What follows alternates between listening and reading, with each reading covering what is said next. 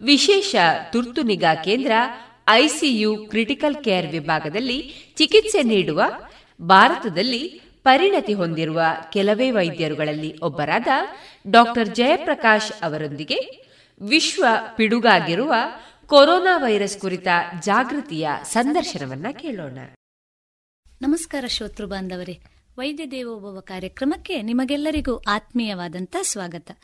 ಇಂದಿನ ನಮ್ಮ ಈ ಕಾರ್ಯಕ್ರಮದಲ್ಲಿ ನಮ್ಮೊಂದಿಗೆ ಸಂವಾದದಲ್ಲಿ ಭಾಗವಹಿಸಲಿರುವಂತಹ ವಿಶೇಷವಾದಂತಹ ವೈದ್ಯರು ಡಾಕ್ಟರ್ ಜಯಪ್ರಕಾಶ್ ಪಿ ಇವರು. ಡಾಕ್ಟರ್ ಜಯಪ್ರಕಾಶ್ ಪಿ ಇವರು ವಿಶೇಷ ತುರ್ತು ನಿಗಾ ಕೇಂದ್ರ, ಐಸಿಯು, ಕ್ರಿಟಿಕಲ್ ಕೇರ್ ವಿಭಾಗದಲ್ಲಿ ಚಿಕಿತ್ಸೆಯನ್ನು ನೀಡುವ, ಭಾರತದಲ್ಲಿ ಪರಿಣಿತಿಯನ್ನು ಹೊಂದಿರುವಂತಹ ಕೆಲವೇ ವೈದ್ಯರುಗಳಲ್ಲಿ ಓರ್ವರು. ತಮ್ಮ ಎಂಬಿಬಿಎಸ್ ಪದವಿಯನ್ನ ಬೆಂಗಳೂರಿನ ಸೈಂಟ್ ಜಾನ್ಸ್ ಮೆಡಿಕಲ್ ಕಾಲೇಜಿನಲ್ಲಿ ಪೂರೈಸಿ, ತದನಂತರ ಎಂಡಿ ಪದವಿಯನ್ನ ಗವರ್ಮೆಂಟ್ ಮೆಡಿಕಲ್ ಕಾಲೇಜು ಚೆನ್ನೈಯಿಂದ ಪಡೆದಿರುತ್ತಾರೆ.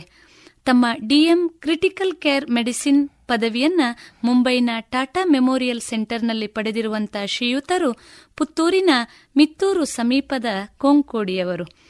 ಪ್ರಸ್ತುತ ಕಣಚೂರು ಮೆಡಿಕಲ್ ಕಾಲೇಜ್ ದೇರಳಕಟ್ಟೆ ಮಂಗಳೂರು ಇಲ್ಲಿ ಕ್ರಿಟಿಕಲ್ ಕೇರ್ ವಿಭಾಗದಲ್ಲಿ ತಮ್ಮ ಸೇವೆಯನ್ನ ಸಲ್ಲಿಸ್ತಾ ಇರುವಂತಹ ಈ ವಿಶೇಷವಾದಂತಹ ವೈದ್ಯರನ್ನ ಈ ಕಾರ್ಯಕ್ರಮಕ್ಕೆ ಆತ್ಮೀಯವಾಗಿ ಸ್ವಾಗತಿಸ್ತಾ ನಮಸ್ಕಾರ ಡಾಕ್ಟ್ರೆ. ನಮಸ್ತೆ. ಡಾಕ್ಟ್ರೆ ಎಷ್ಟೇ ಆವಿಷ್ಕಾರಗಳು ಸಂಶೋಧನೆಗಳು ಬೆಳವಣಿಗೆಗಳು ಜಗತ್ತಿನಾದ್ಯಂತ ಆದರೂ ಕೂಡ ನೈಸರ್ಗಿಕವಾದಂತಹ ಪ್ರಾಕೃತಿಕವಾದಂತಹ ತೊಂದರೆಗಳನ್ನ ಮನುಷ್ಯ ಎದುರಿಸಬೇಕಾದದ್ದಂತೂ ಸಹಜ. ಇಡೀ ಜಗತ್ತೇ ಇವತ್ತು ಕೊರೋನಾ ಅನ್ನುವಂಥ ವಿಶ್ವ ಪಿಡುಕಿಗೆ ಸಿಲುಕಿ ಬಹಳಷ್ಟು ಸಮಸ್ಯೆಗಳನ್ನ ಎದುರಿಸ್ತಾ ಇದೆ. ಡಾಕ್ಟ್ರೇ ಈ ಕೊರೋನಾ ವೈರಸ್ ಎಂದರೇನು? ಇದರ ಬಗ್ಗೆ ಮಾಹಿತಿಯನ್ನು ನೀಡ್ತೀರಾ? ಕೊರೋನಾ ಎಂದರೆ ಒಂದು ವೈರಾಣು ವಿಷಾಣು. ಅದು ಮನುಷ್ಯ ಮತ್ತು ಪ್ರಾಣಿಗಳಲ್ಲಿ ಶೀತ ಜ್ವರ ಮತ್ತು ಶ್ವಾಸಕೋಶದ ಉರಿಯೂತವನ್ನು ಮಾಡುವ ಆರ್ ಎನ್ ಎ ವೈರಸ್ ಅದರಲ್ಲಿ ಆಲ್ಫಾ ಬೀಟಾ ಗಾಮಾ ಡೆಲ್ಟಾ ಎನ್ನುವ ನಾಲ್ಕು ಪ್ರಭೇದಗಳಿವೆ. ಅವುಗಳಲ್ಲಿಯೂ ಕೂಡ MERS middle eastern respiratory syndrome S A R S SARS ಮತ್ತು ಸಾರ್ಸ್ ಟು ಹೇಳುವಂತಹ ಮೂರು ವೈರಸ್ಗಳು ಪ್ರಾಣಿಗಳಲ್ಲಿ ಮಾತ್ರ ಕಂಡುಬರುತ್ತವೆ. ಆದರೆ ಮನುಷ್ಯನ ಪ್ರಕೃತಿಯಲ್ಲಿ ಮನುಷ್ಯ ಮಾಡುವಂತಹ ಅಸಮತೋಲನದಿಂದ ಆ ಮೂರು ವೈರಸ್ಗಳು ಮನುಷ್ಯನಿಗೆ ಪ್ರಾಣಿಗಳಿಂದ ಹರಡಿವೆ. ಎರಡು ಸಾವಿರದ ಮೂರರಲ್ಲಿ ಸಾರ್ಸ್ ಎನ್ನುವ ಬಾವಲಿಯಿಂದ ಹರಡಿದಂತಹ ಒಂದು ರೋಗಾಣು ಮಲೇಷ್ಯಾ ಸಿಂಗಾಪುರ ಈ ಜಾಗದಲ್ಲಿ ತುಂಬ ತಳಮಳವನ್ನು ಮಾಡಿತ್ತು.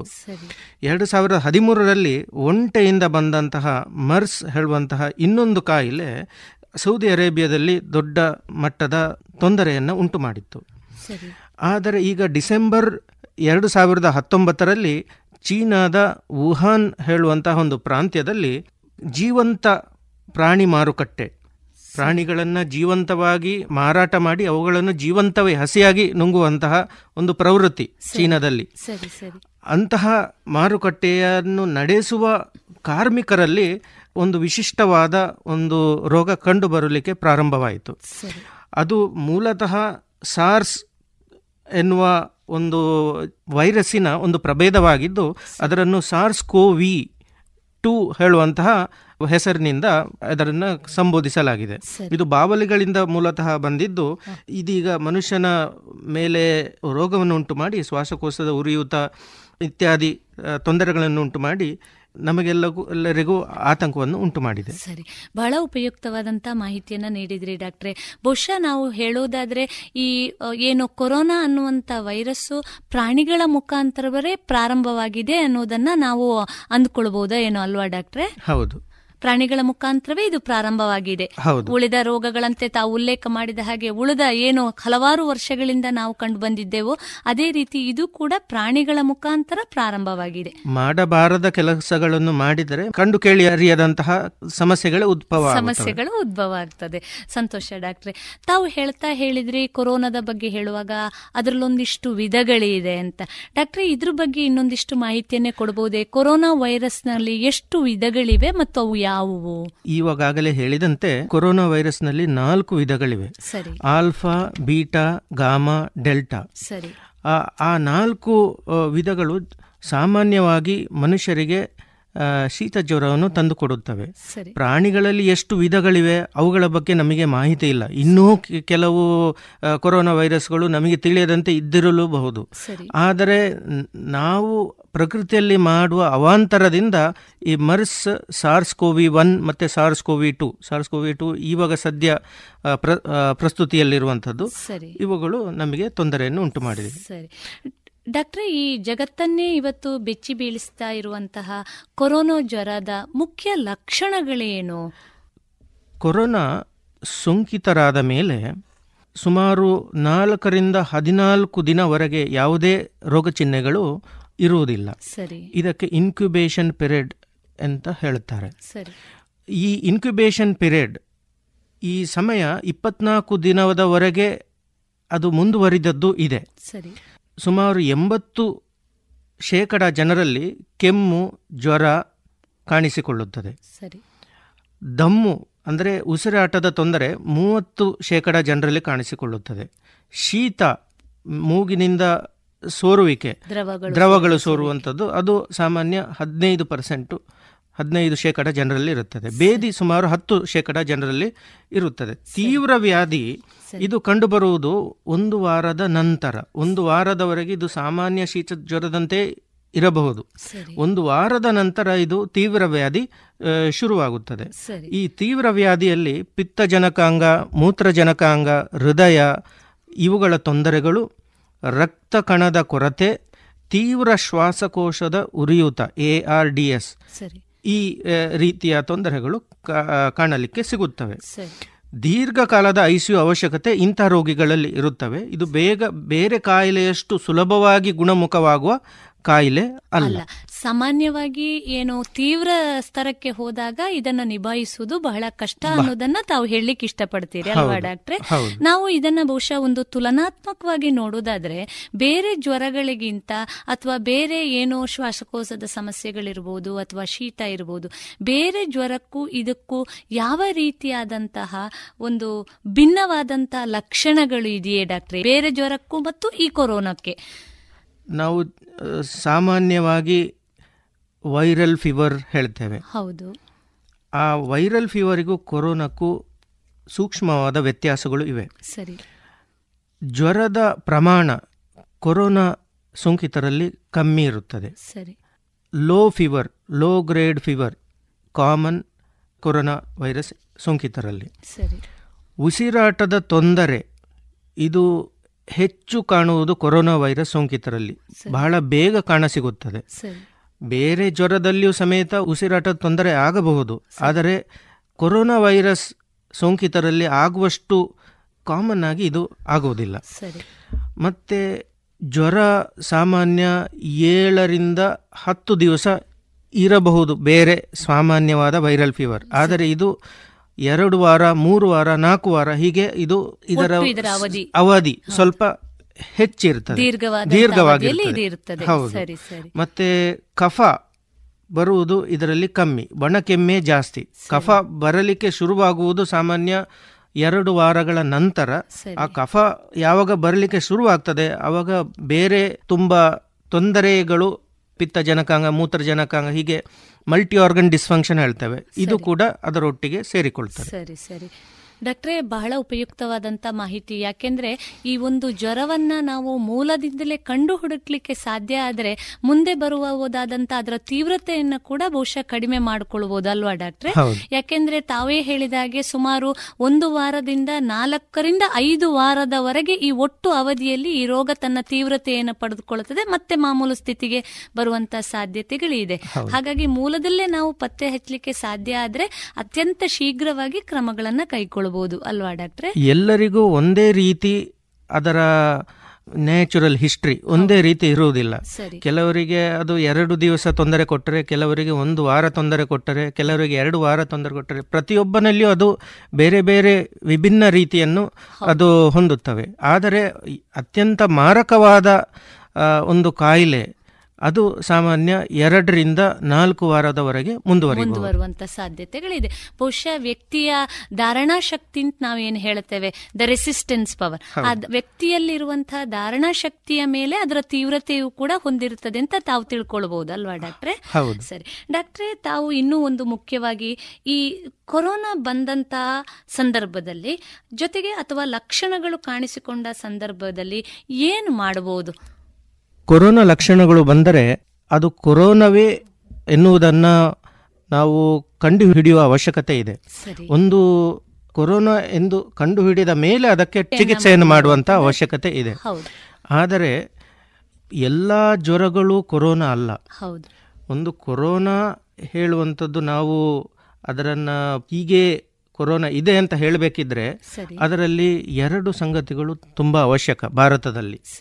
ಒಂದನೆಯದು ಅವನಿಗೆ ವಿದೇಶ ಪ್ರಯಾಣ ಇದೆಯೇ? ಸರಿ. ಎರಡನೇದು ಅವನಿಗೆ ಕೊರೋನಾ ಸೋಂಕಿತರ ಸಂಪರ್ಕವಿದೆಯೇ? ಸಂಪರ್ಕವಿದೆ ಇದು ಎರಡೂ ಇಲ್ಲದಿದ್ದರೆ ಅದು ಕೊರೋನಾದ ಲಕ್ಷಣಗಳಿದ್ದರೂ ಕೊರೋನಾದ ಸಾಧ್ಯತೆ ಭಾರತದಲ್ಲಿ ಇಲ್ಲ. ಬಹಳ ಕಡಿಮೆ. ಕೊರೋನಾ ಈ ಎರಡು ಸಂಗತಿಗಳಿದ್ದರೆ. ಮತ್ತೆ ಅವರ ರಕ್ತ ಮತ್ತೆ ಶ್ವಾಸಕೋಶದ ದ್ರವ ರಕ್ತ ಬಹಳ ಕಾಮನ್ ಆಗಿ ಕಳಿಸ್ತೇವೆ. ಸರಿ. ಅದರನ್ನು R T P C R reverse transcriptase polymerase strains chain reaction ಎನ್ನುವ ಒಂದು ವಿಶೇಷವಾದ ಪರೀಕ್ಷೆಗೆ ಒಳಪಡಿಸಿ ಅದನ್ನು ಕೊರೋನಾ ಇರುವಂಥದ್ದನ್ನು ದೃಢಪಡಿಸ್ತೇವೆ. ಸರಿ. ಈಗ ಕೊರೋನಾ ಎಂಬುದನ್ನು ದೃಢಪಡಿಸಿದ ನಂತರವೂ ಸಮೇತ ಅದಕ್ಕೆ ಆ್ಯಂಟಿ ವೈರಲ್ ಅನ್ನು ಹಾಕುವ ಅವಶ್ಯಕತೆ ಇಲ್ಲ. ಇದನ್ನು ಸಾಮಾನ್ಯವಾಗಿ ಪ್ಯಾರಾಸಿಟಮಾಲ್ ಆಮೇಲೆ ಸಾಮಾನ್ಯ ಸಪೋರ್ಟಿವ್ ಕೇರ್ ಅನ್ನು ಕೊಟ್ಟು ಅದರನ್ನು ನಾವು ನಿಭಾಯಿಸಬಹುದು. ಆ್ಯಂಟಿ ವೈರಲ್ ಯಾವಾಗ ನಾವು ಹಾಕಬೇಕು ಅಂದರೆ ರೋಗಿಗೆ ಬೇರೆ ಬೇರೆ ಅಂಗಗಳ ಕೊರತೆ. ಪಿತ್ತಜನಕಾಂಗ ಮೂತ್ರಜನಕಾಂಗ ಹೃದಯದ ವೈಫಲ್ಯ ರಕ್ತ ಕಣಗಳ ಕೊರತೆ ತೀವ್ರವಾದ ಶ್ವಾಸಕೋಶದ ಉರಿಯೂತ ಐಸಿಯುನ ಅವಶ್ಯಕತೆ ವೆಂಟಿಲೇಟರ್ನ ಅವಶ್ಯಕತೆ ಇದೆಲ್ಲ ಬಂದಾಗ ಮಾತ್ರ ನಾವು ಆ್ಯಂಟಿ ವೈರಲ್ ಅನ್ನ ನಾವು ಹಾಕುವ ಅವಶ್ಯಕತೆ ಇದೆ. ಸರಿ.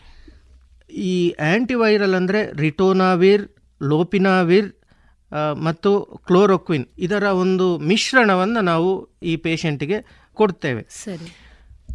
ಅದರಲ್ಲಿ ಗುಣಮುಖವಾಗುವ ಚಾನ್ಸಸ್ ಜಾಸ್ತಿ ಇರ್ತದೆ. ಸರಿ ಸರಿ. ಡಾಕ್ಟ್ರೇ ಇವತ್ತಿನವರೆಗೂ ಕೊರೋನಾಕ್ಕೆ ಅನ್ನುವಂಥ ವಿಶೇಷವಾದಂತ ಯಾವುದೇ ಒಂದು ಔಷಧಿಯು ಇನ್ನೂ ನಮಗೆ ಲಭ್ಯವಿಲ್ಲ. ನಾವು ಬಹುಶಃ ಪ್ರಾಯೋಗಿಕ ಹಂತದಲ್ಲಿ ಈ ಚಿಕಿತ್ಸೆಗಳನ್ನು ನೀಡ್ತಾ ಇದ್ದೇವೆ ಅಲ್ವಾ ಡಾಕ್ಟ್ರೆ? ಹೌದು. ಪ್ರತಿ ವಾರವೂ ಕೂಡ ನಾವು ವೈದ್ಯಕೀಯ ಪತ್ರಿಕೆಗಳನ್ನು ಓದಿದಂತೆ ವೈದ್ಯಕೀಯ ಪತ್ರಿಕೆ ಜರ್ನಲ್ಸ್ ಓದಿದಂತೆ ಹೊಸ ಹೊಸ ಸಂಶೋಧನೆಗಳು ಬರ್ತಾ ಇವೆ. ಇವಾಗ ಎರಡು ವಾರಕ್ಕೆ ಹಿಂದೆ ಯಾವುದೇ ಆಂಟಿ ವೈರಲ್ಸ್ ಸರಿ. ಅನ್ನ ಉಪಯೋಗ ಮಾಡುವ ಪದ್ಧತಿ ಇರಲಿಲ್ಲ. ಇವಾಗ ಈ ರೀತಿಯ ಒಂದು ಹೊಸ ಒಂದು ವಿಷಯಗಳು ಬೆಳಕಿಗೆ ಬರ್ತಾ ಬಹಳ ಆಶಾದಾಯಕವಾದಂತ ಉತ್ತರ ಅಲ್ವಾ ಡಾಕ್ಟ್ರೆ? ಯಾಕೆಂದ್ರೆ ಸಂಶೋಧನೆಗಳ ಮುಖಾಂತರ ಈ ಒಂದು ಮಾರಕವಾದಂತ ಪಿಡುಗನ್ನ ಬಹುಶಃ ನಾವೆಲ್ಲೋ ಒಂದಿಷ್ಟು ಕಡಿಮೆ ಮಾಡಬಹುದು ಅಥವಾ ಅದರ ಏನು ತೀವ್ರತೆಯನ್ನ ಸ್ವಲ್ಪ ಕಡಿಮೆ ಮಾಡಬಹುದು ಅನ್ನುವಂಥದ್ದೇ ಬಹಳ ಒಂದು ಆಶಾದಾಯಕವಾದ ಉತ್ತರ ಅಲ್ವಾ ಡಾಕ್ಟ್ರೆ? ಬಹಳ ಸಂತೋಷ. ಡಾಕ್ಟ್ರೆ ಇನ್ನೂ ಒಂದು ಮುಖ್ಯವಾಗಿ ನಾವು ಮಾಧ್ಯಮಗಳಲ್ಲಿ ಓದ್ತಾ ಇದ್ದೇವೆ. ಇವತ್ತು ಕೊರೋನಾ ಅತ್ಯಂತ ವೇಗವಾಗಿ ಒಬ್ಬನಿಂದ ಒಬ್ಬನಿಗೆ ಹರಡ್ತಾ ಇದೆ. ಇದು ಹೇಗೆ ಹರಡುತ್ತದೆ ಈ ಕೊರೋನಾ ವೈರಸ್ಸು ಒಂದು ಸೋಂಕಿತ ವ್ಯಕ್ತಿಯಿಂದ ಇನ್ನೊಬ್ಬನಿಗೆ ಅಥವಾ ಆರೋಗ್ಯವಂತ ವ್ಯಕ್ತಿಗೆ ಯಾವ ರೀತಿ ಹರಡುತ್ತದೆ ಇದರ ಬಗ್ಗೆ ಮಾಹಿತಿಯನ್ನು ನೀಡಬಹುದೇ? ಕೊರೋನಾ ವೈರಸ್ ವ್ಯಕ್ತಿಯಿಂದ ವ್ಯಕ್ತಿಗೆ ಹರಡುವುದು ಕೆಮ್ಮು ಮತ್ತು ಸೀನು ಇದರಿಂದ. ಸರಿ. ಕೆಮ್ಮು ಮತ್ತು ಸೀನು ಆ ಪ್ರಕ್ರಿಯೆ ಆದಾಗ ಆ ರೋಗಿಯ ಶ್ವಾಸಕೋಶದಿಂದ ಕೊರೋನಾ ವೈರಸ್ಗಳ ಒಂದು ಗುಂಪೆ ಹೊರಗೆ ಬರ್ತದೆ. ಅದು ಸಾಮಾನ್ಯ ಒಂದು ಆರು ಅಡಿ ದೂರದವರೆಗೆ ಕ್ರಮಿಸಿ ಅದು ಧರೆಗೆ ಉರುಳುತ್ತದೆ. ಯಾಕೆ ಉರುಳುತ್ತದೆ ಅಂದರೆ ಇದು ಕೊರೋನಾ ವೈರಸ್ ಹೇಳುವಂಥದ್ದು ಬಹಳ ಭಾರವಾದ ದೊಡ್ಡದಾದ ರೋಗಾಣು. ಇದು ವೈರಸ್ಗಳ ಜಾತಿಯಲ್ಲಿ ಅತ್ಯಂತ ದೊಡ್ಡ ರೋಗಾಣು ಅಂತ ಹೇಳಬಹುದು. ಇದು ಸಾಮಾನ್ಯ ಮುನ್ನೂರರಿಂದ ನಾನ್ನೂರು ಮೈಕ್ರಾನ್ ನಷ್ಟು ದೊಡ್ಡದಿರುತ್ತದೆ. ಆದ್ದರಿಂದ ಅದು ಗಾಳಿಯಲ್ಲಿ ಪಸರಿಸುವ ಸಾಧ್ಯತೆ ಕಮ್ಮಿ. ಸರಿ. ಅದು ಏನಿದ್ದರೂ ಒಂದು ಆರು ಅಡಿ ದೂರದಲ್ಲಿ ಅದು ಧರೆಗೆ ಉರುಳಲೇಬೇಕು. ಹಾಗಾದ ಕಾರಣ ಆ ಅಂತರದಲ್ಲಿ ಆರೋಗ್ಯವಂತರು ಸಂಪರ್ಕಕ್ಕೆ ಬಂದಾಗ ಸರಿ. ಅದರಲ್ಲಿಯೂ ವೃದ್ಧರು ಮತ್ತೆ ಡಯಾಬಿಟೀಸ್ ಸಕ್ಕರೆ ಕಾಯಿಲೆ ಮತ್ತೆ ಶ್ವಾಸಕೋಶದ ಮತ್ತೆ ಹೃದಯದ ಕಾಯಿಲೆಯಿಂದ ದೀರ್ಘಕಾಲದಿಂದ ನರಳುವವರು ಈ ಸಂಪರ್ಕಕ್ಕೆ ಬಂದಾಗ ಅದರ ಕಾಯಿಲೆ ಅವರಿಗೆ ಹರಡುವಂತಹ ಅವರಿಗೆ ಕಾಯಿಲೆಯನ್ನು ಉತ್ಪಾದನೆ ಮಾಡುವಂತಹ ಸಾಧ್ಯತೆಗಳು ಜಾಸ್ತಿ ಇವೆ. ಜಾಸ್ತಿ ಇದೆ. ಆಮೇಲೆ ಶ್ವಾಸಕೋಶ ದ್ರಾವಣದಿಂದ ಕಲುಷಿತಗೊಂಡ ಕೈಗಳು ಮತ್ತು ವಸ್ತುಗಳು ಮೂಗು ಕಣ್ಣು ಬಾಯಿಗಳನ್ನು ಈ ವಸ್ತುಗಳಿಂದ ಅಥವಾ ಕೈಗಳಿಂದ ಮುಟ್ಟಿದಾಗ ಈ ರೋಗ ಇನ್ನೊಬ್ಬರಿಗೆ ಹರಡುವ ಸಾಧ್ಯತೆಯೂ ಇದೆ. ಈಗ ಒಂದು ಮತ್ತು ಎರಡನೇ ಹಂತದಲ್ಲಿ ವ್ಯಕ್ತಿಯಿಂದ ವ್ಯಕ್ತಿಗೆ ಈ ರೀತಿ ಹರಡುತ್ತವೆ. ಆದರೆ ಇನ್ನು ಅದು ಮೂರನೇ ಹಂತ ನಾಲ್ಕನೇ ಹಂತದ ಒಂದು ಕಾಯಿಲೆಗೆ ಬಂದಾಗ ಅದು ಸಾಮಾಜಿಕ ಹರಡುವಿಕೆ ಕಮ್ಯುನಿಟಿ ಸ್ಪ್ರೆಡ್ ಅದು ಸಾಧ್ಯತೆ ಇದೆ. ಈ ಕಮ್ಯುನಿಟಿ ಸ್ಪ್ರೆಡ್ ಸಾಮಾಜಿಕ ಹರಡುವಿಕೆ ಇದು ಹೇಗೆ ಆಗ್ತದೆ ಹೇಳುವಂಥದ್ದು ಇನ್ನೂ ಅದರ ಬಗ್ಗೆ ಮಾಹಿತಿ ಇಲ್ಲ. ಆ ಸಾಮಾಜಿಕ ಹರಡುವಿಕೆ ಎಂಬ ಹಂತಕ್ಕೆ ಬಂದ ಮೇಲೆ ಮತ್ತೆ ಈ ವ್ಯಕ್ತಿಯಿಂದ ವ್ಯಕ್ತಿಗೆ ಹೇಗೆ ಅದು ಹರಡ್ತದೆ ಹೇಳುವಂಥದ್ದು? ಅದರ ಬಗ್ಗೆ ಮಾಹಿತಿ ಜಾಸ್ತಿ ಇಲ್ಲ. ಅದು ಎಲ್ಲೋ ದೂರದಲ್ಲಿರುವ ವ್ಯಕ್ತಿಗೆ ಕೂಡ ಆ ಪರಿಸರದಲ್ಲಿ ಇದು ಈ ಕಾಯಿಲೆ ಬರುವ ಸಾಧ್ಯತೆ ಇದೆ. ಸಂತೋಷ ಡಾಕ್ಟ್ರೆ. ತಾವು ಹೇಳ್ತಾ ಹೇಳಿದ್ರಿ ಸೋಂಕಿತ ವ್ಯಕ್ತಿಯಿಂದ ಆರೋಗ್ಯವಂತ ವ್ಯಕ್ತಿಗೆ ತಗಲುವಂತ ಸಾಧ್ಯತೆಗಳು ಈ ಎಲ್ಲ ಕಾರಣದಲ್ಲಿ ಬಹಳಷ್ಟು ಇದೆ ಅಂತ. ಈಗ ಮುಖ್ಯವಾಗಿ ಇನ್ನೂ ಒಂದು ಪ್ರಶ್ನೆ. ಸಾಮಾನ್ಯವಾಗಿ ಯಾವ ವಯಸ್ಸಿನವರಿಗೆ ಇದು ಹೆಚ್ಚು ಪರಿಣಾಮವನ್ನ ಬೀರುತ್ತದೆ? ಅಂದ್ರೆ ತಾವು ಹೇಳಿದ್ರಿ ಕೆಲವೊಂದು ತೀವ್ರತರವಾದಂತಹ ಕಾಯಿಲೆಯಿಂದ ಬಳಲುವಂತಹ ವಯಸ್ಕ ವ್ಯಕ್ತಿಗಳಿಗೆ ಇದರ ತೀವ್ರತೆ ಜಾಸ್ತಿ. ಒಟ್ಟಾರೆಯಾಗಿ ನಾವು ಕೇಳೋದಾದ್ರೆ ಕೊರೋನಾ ವೈರಸ್ ಯಾರನ್ನೆಲ್ಲ ಬಾಧಿಸ್ತದೆ ಮತ್ತು ಯಾವ ವಯಸ್ಸಿನವರಿಗೆ ಹೆಚ್ಚು ಪರಿಣಾಮವನ್ನು ಬೀರ್ತದೆ ಇದರ ಬಗ್ಗೆ ಮಾಹಿತಿಯನ್ನು ನೀಡಬಹುದೇ? ಕೊರೋನಾ ವೈರಸ್ ಅತ್ಯಂತ ಸಾಂಕ್ರಾಮಿಕ ಕಾಯಿಲೆ. ಅಂದರೆ ಅದರದ್ದು ವ್ಯಕ್ತಿಯಿಂದ ವ್ಯಕ್ತಿಗೆ ಸ್ಪ್ರೆಡ್ ಆಗುವಂತಹ ಒಂದು ಸಾಧ್ಯತೆಗಳು ಬಹಳ ಜಾಸ್ತಿ. Thirty two forty percent. ಮೂವತ್ತರಿಂದ ನಲವತ್ತು ಶೇಕಡ. ಆದರೆ ಅದರ ಮಾರಕತೆ ಬಹಳ ಕಮ್ಮಿ. ಇವಾಗ ಹಿಂದೆ ಒಂದು ಸಾರ್ಸ್ ಕಾಯಿಲೆ ಬಂದಿತ್ತು ಎರಡು ಸಾವಿರದ ಮೂರರಲ್ಲಿ. ಅದರ ಮಾರಕತೆ ಹತ್ತು ಶೇಕಡ ಇತ್ತು. ಮರ್ಸ್ ಹೇಳುವಂತ ಇನ್ನೊಂದು M E R S Saudi ಅರೇಬಿಯಾದಲ್ಲಿ ಬಂದಿತ್ತು. ಅದರ ಮಾರಕತೆ ಮೂವತ್ತೈದು ಶೇಕಡ ಇತ್ತು. ಆದರೆ ಇದರ ಸರಾಸರಿ ಮಾರಕತೆ ಎರಡು ಶೇಕಡದಿಂದ ಕಮ್ಮಿ ಇದೆ. ಹಾಗಾದ ಕಾರಣ ಈ ಕಾಯಿಲೆ ಬಂದರೂ ಸಮೇತ ಆ ಬಂದ ವ್ಯಕ್ತಿ ಗುಣಮುಖವಾಗುವ ಸಾಧ್ಯತೆಯೇ ಹೆಚ್ಚು. ತೊಂಬತ್ತೆಂಟು ಶೇಕಡ ಜನರು ಗುಣಮುಖರಾಗುತ್ತಾರೆ. ಆಮೇಲೆ ಈ ಮಾರಕತೆ ವಯಸ್ಸಾದಂತೆ ಇದು ಜಾಸ್ತಿ ಆಗ್ತದೆ. ವೃದ್ಧರಿಗೆ ಮತ್ತೆ ಈ ರೋಗ ನಿರೋಧಕ ಶಕ್ತಿ ಕಮ್ಮಿ ಇರುವವರಿಗೆ. ಅದು ಯಾರಿಗೆ ಅಂದರೆ ಶ್ವಾಸಕೋಶದ ಕಾಯಿಲೆ ಹೃದಯದ ಕಾಯಿಲೆಯಿಂದ ನರಳುವವರು ಸಕ್ಕರೆ ಕಾಯಿಲೆ ದೀರ್ಘ ಅವಧಿಯ ಕಾಯಿಲೆಯಿಂದ ನರಳುವವರು ಇದರಿಂದ ಮೃತರಾಗುವ ಚಾನ್ಸು ಜಾಸ್ತಿ ಇದೆ.